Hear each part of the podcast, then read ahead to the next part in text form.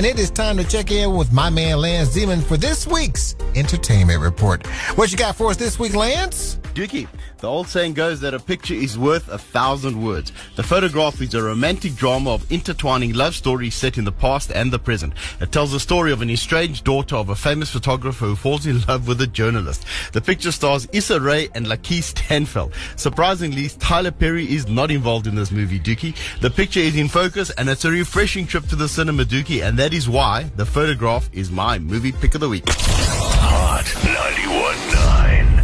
Dookie, cosplay is a combination of costume and play. It's performance art and it gives fans a chance to express their love for a fictional character by dressing up and acting like them. It's big business in the world of comics and at Comic Con expos around the world. And that's where South African Kelsey Atkin comes in, Dookie. She was recently crowned world champion at an event in Chicago, which is essentially the World Cup of cosplay. She plies her trade under the name Jinx Kitty and she stunned the judges with the interpretation of Blood Priestess Bathory. Truly spectacular stuff from this homegrown talent, Dookie. You can go check out all the pics and the images at jinxkittycosplay.com.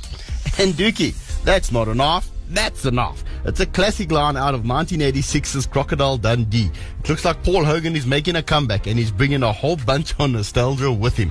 The very excellent Mr. Dundee is due out in a few months' time, and the cast includes Chevy Chase, Olivia Newton-John, John Cleese, Reginald VelJohnson from Die Hard fame, and John Cleese again.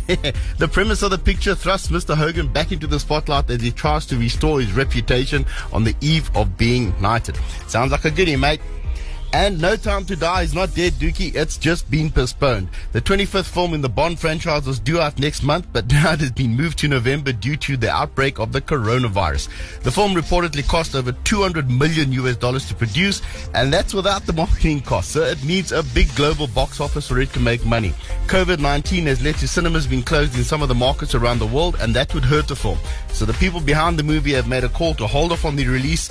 I'm not sure what that does to Billie Eilish's theme song, Dookie, which has already been released.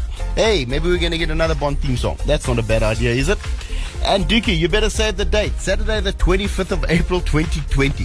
South African music legends are getting together for the official Johnny Clegg tribute concert. Prime Circle, Just Jinjer, Black Coffee, Yvonne Chaka Chaka, Majozi, Elemental, Bright Blue, and Ebony Void are just some of the names who are going to be paying homage to one of the country's favorite sons. Let's hope that Corona stays out of this one.